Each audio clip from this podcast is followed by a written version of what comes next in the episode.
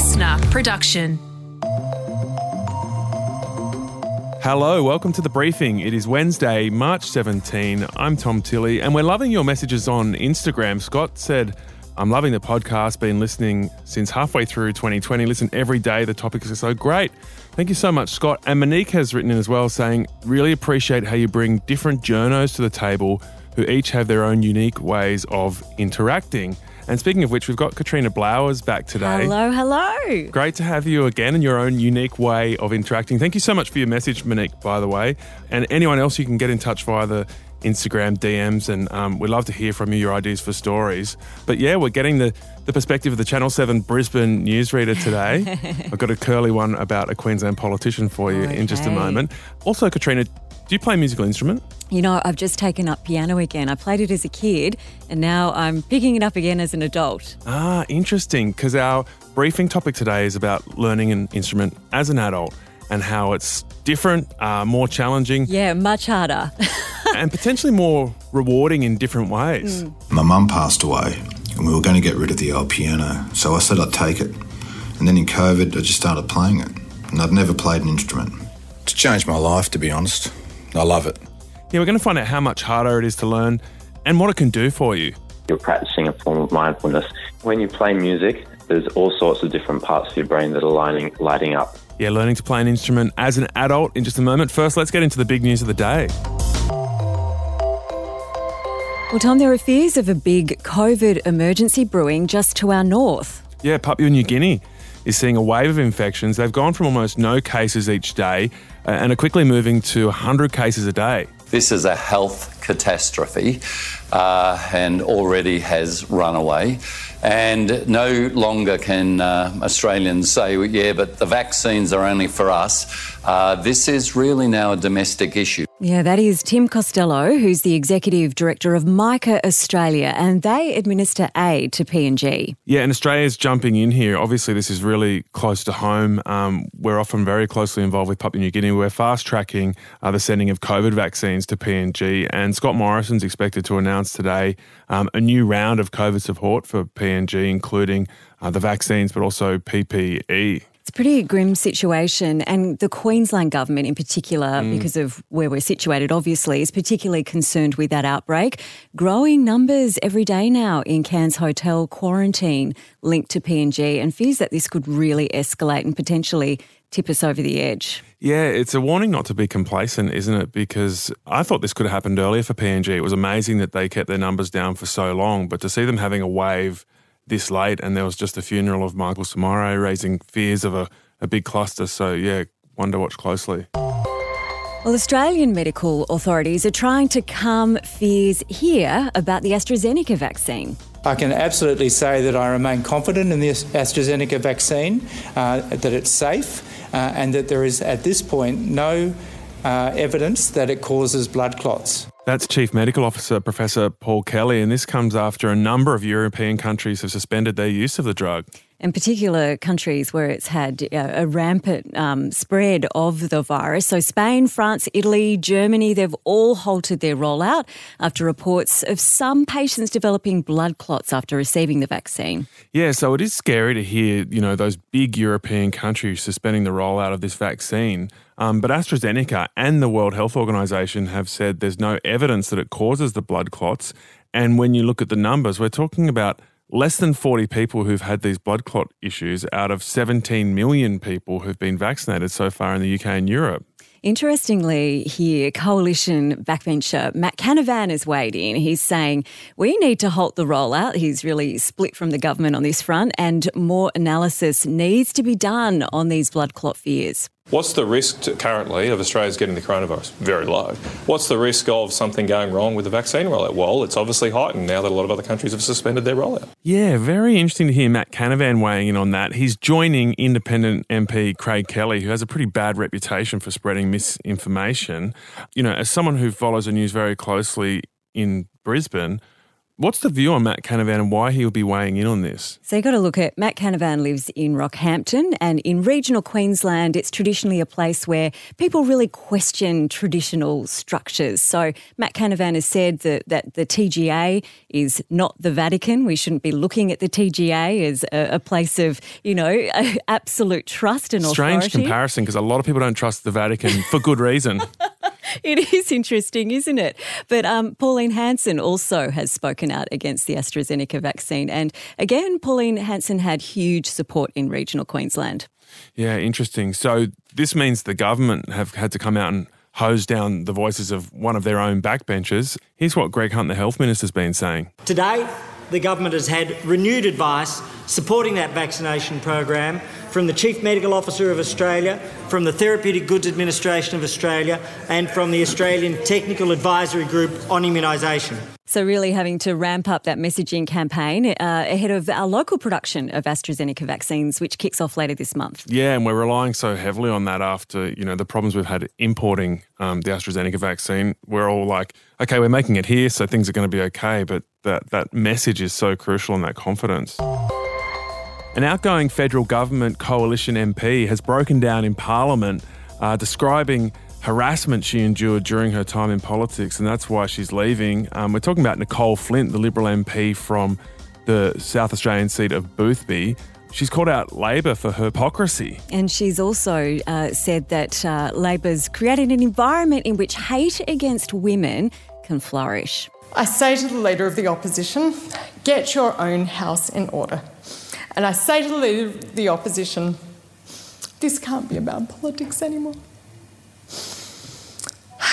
We all bear the responsibility for change. Yeah, really emotional. It was really sad reading her story about why she left Parliament. Well, her electoral office was um, vandalised in the 2019 campaign. Um, the, the words um, prostitute and skank were spray painted. Um, she says that GetUp has been particularly spiteful Yeah. in its campaign against her.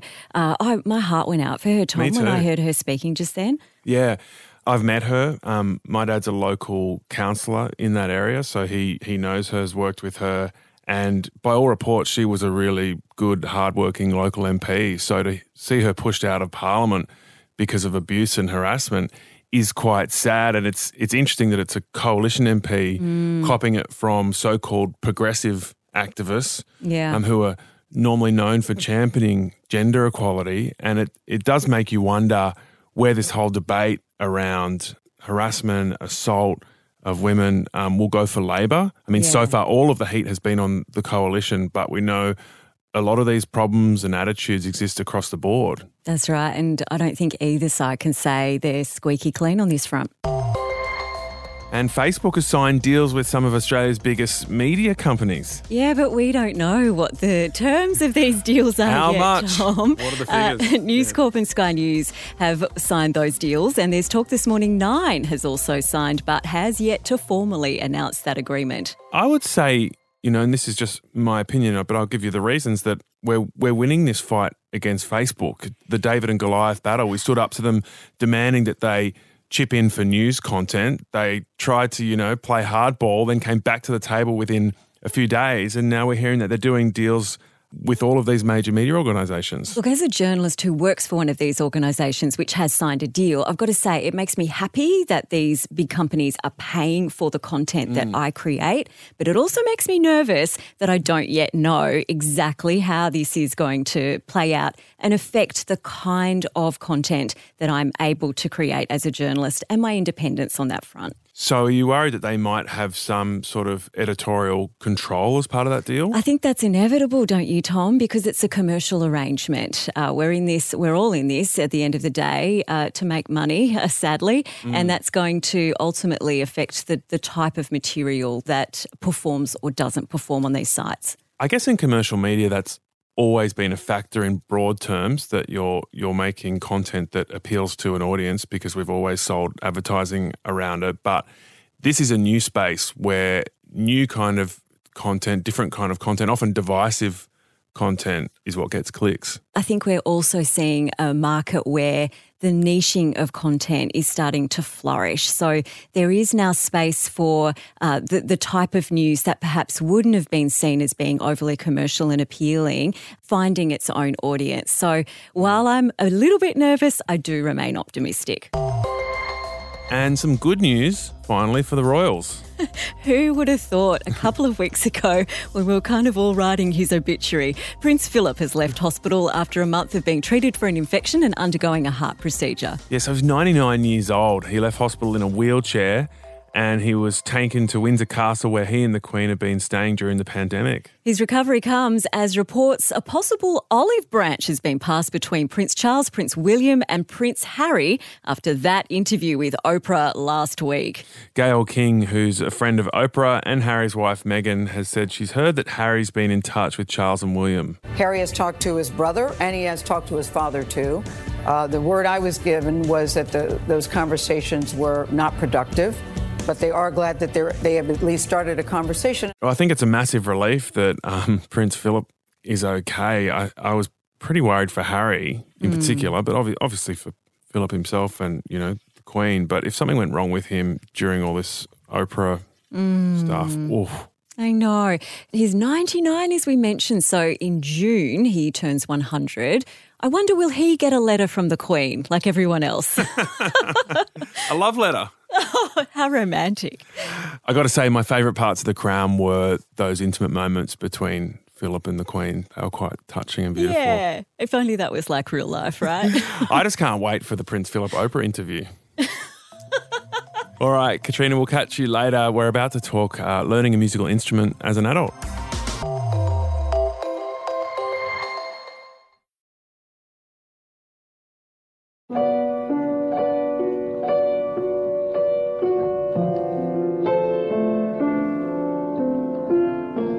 You are listening to the sound there of a 55 year old barman called GT playing the piano. Until last year, He'd never played a musical instrument in his life. My mum passed away, and we were going to get rid of the old piano, so I said I'd take it. And then in COVID, I just started playing it. And I'd never played an instrument, nothing. I thought I was totally tone deaf. I probably still am, but at least I can hammer out a tune. So not only is GT hammering out tunes, he's even restoring the piano. He's basically fallen in love with it. It's changed my life, to be honest. I love it. It's quite a beautiful story, and it got us thinking here at the briefing about the benefits, but also the challenges of learning a musical instrument as an adult. So, it's a briefing with a more gentle musical touch today. Can you really learn music as an adult? And what does it do to your brain? We'll speak to a musical therapist and go in depth about the way the brain works when you're playing music in just a moment. First, to a great jazz musician and a music teacher, George Washingmachine. George has actually come into the studio. You can hear him picking up his violin right there. George, can you play the first riff that comes into your head?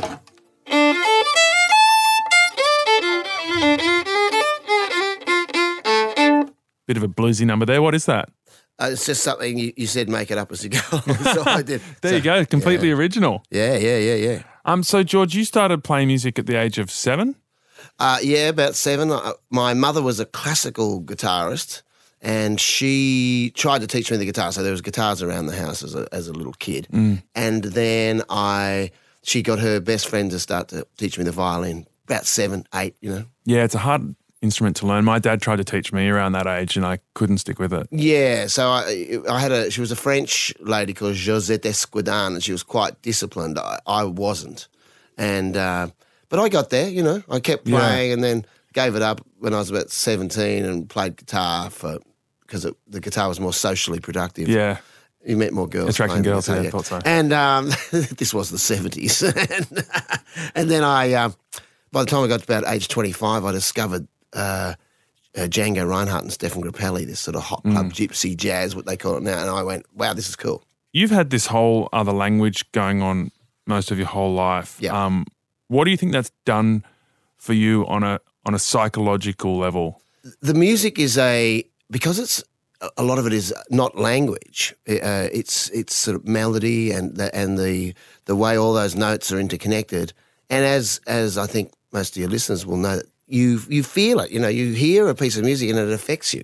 And there's stuff that you might hear a song that you heard when you were a young person, or Mm. you heard, and they remind you of things, and they take you Nostalgia, emo- Places. emotion. yeah, but, but you know, nostalgia isn't what it used to be. But the but so so the music has been a, a path, certainly a path, and I think having had a musical parent, it was I was allowed to be a musician rather than you know like a lot of people say, but oh, you play music, but what do you do for a Mm. for a crust?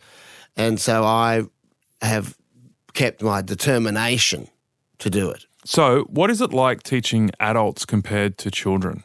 kids you're starting at the very beginning and you're you're showing them how to hold the instrument how to put their hands on the instrument how to get a sound out of the instrument you know the real basic stuff adults have had their whole life of doing whatever they did it's a different challenge because the the brain has already formed these neural pathways and they're already sort of locked into a lot of stuff Can you harness that mental power and, and concentration for good? And can it can it be easier to teach an adult sometimes?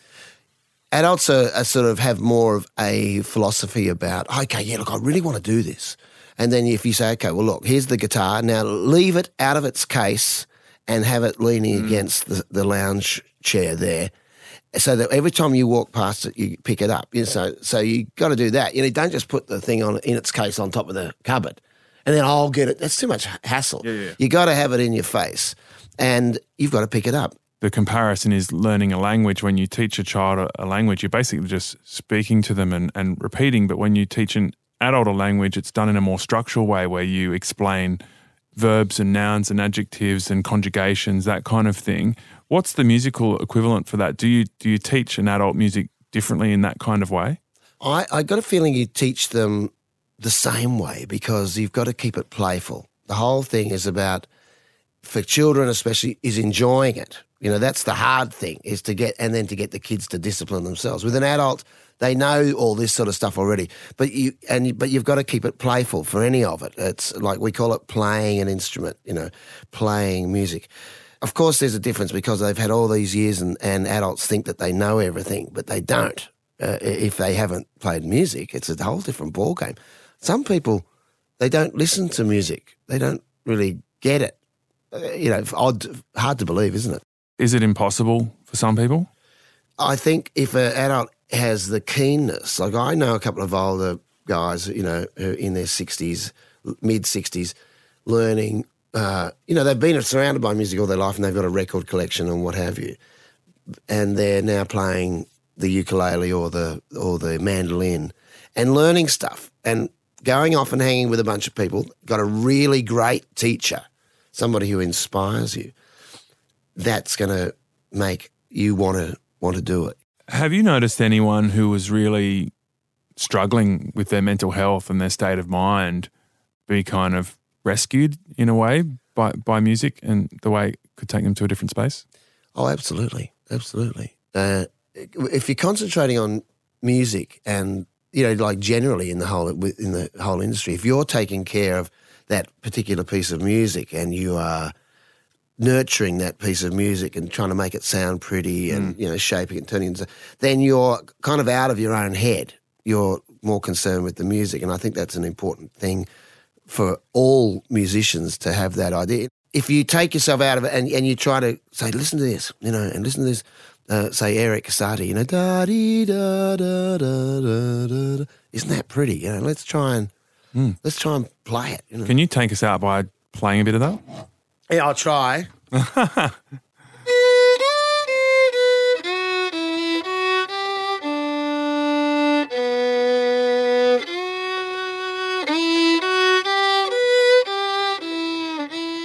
That is jazz legend George Washingmachine. Joe Thompson is the musical therapist who gives guitars to veterans and guitars to fireys to help those people deal with post traumatic stress disorder. There's this kind of perception that you there's certain skills you can't learn once you get to a certain age and music is one of them, learning a language is another, but I often question that because you have a lot of greater powers of, of reasoning and analysis and identifying patterns that can actually make learning easier in some context, surely. Yeah, that's right. And there's a lot of research at the moment about how when you play music, it lights up all these different areas of the brain. When you're older, the different parts of your brain are often more cohesive, and so that you're able to use, uh, say, your motor cortex and your auditory cortex um, more integratedly already. And so, yeah, that's right. Being able to understand the content of the lessons, being able to understand the information that's being uh, given to you is probably easier, if anything. And what about the benefits for an adult? I guess, given that you've maybe developed certain ways of thinking that are maybe fairly ingrained, are there are there extra benefits when you learn an instrument and, and learn to understand music, you know, at an older age? As you become uh, get on in life, there's particular pressures and stresses that you come across. But what's particularly interesting to me is that playing an instrument can actually act as a form of mindfulness meditation. Now, if your listeners aren't too familiar with mindfulness, mindfulness is just the skill of being able to be present, being aware of your surroundings, and therefore be a bit less attuned to the to do list or any potentially unhelpful memories in the past, and just be centered on the present. And by playing guitar, and I'm sure it's true for other instruments as well, you're actually able to attune to what you're doing, to the guitar, to the sound that it's making, and to what you're doing with your hands, and being less focused on yeah the other stresses of life that might be proving um, unhelpful for your mental health otherwise. Generally, when people practice mindfulness meditation, they um, very cognitively and very consciously try and focus on things that are happening around them. They um, choose to listen to the sounds of the birds outside or the, the sound of their own breathing. But when you're playing guitar, it naturally captures your attention. And so you're able to um, just become more aware of that, um, become more grounded in that. And so, without necessarily realizing that that's what you're doing, that you're practicing a form of mindfulness. When you play music, um, there's all sorts of different parts of your brain that are lining, lighting up. So, your auditory cortex naturally is lighting up to do with uh, the sound that you're processing. The motor parts of your brain are lighting up to uh, be able to play the notes on the fretboard or whatever instrument it is.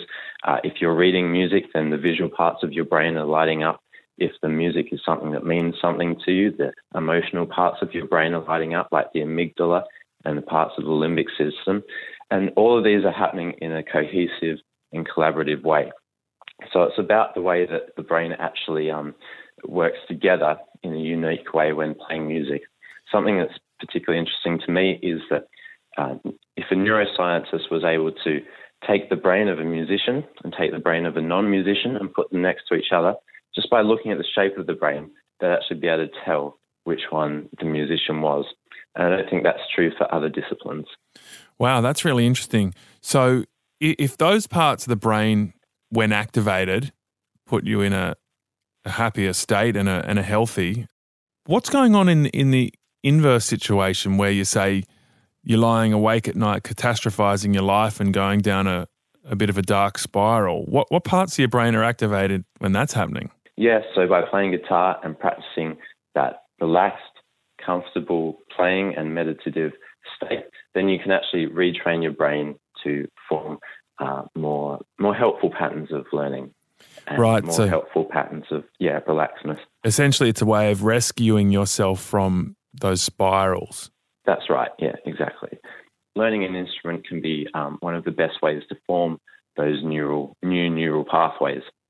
As you're learning uh, how to play an instrument, uh, whether that's guitar or something else, your brain is learning new ways of connecting within itself, and therefore um, cognitive decline is mitigated. That was Joe Thompson, musical therapist who runs guitars for vets and guitars for fireys. Um, I think I might go buy a new guitar.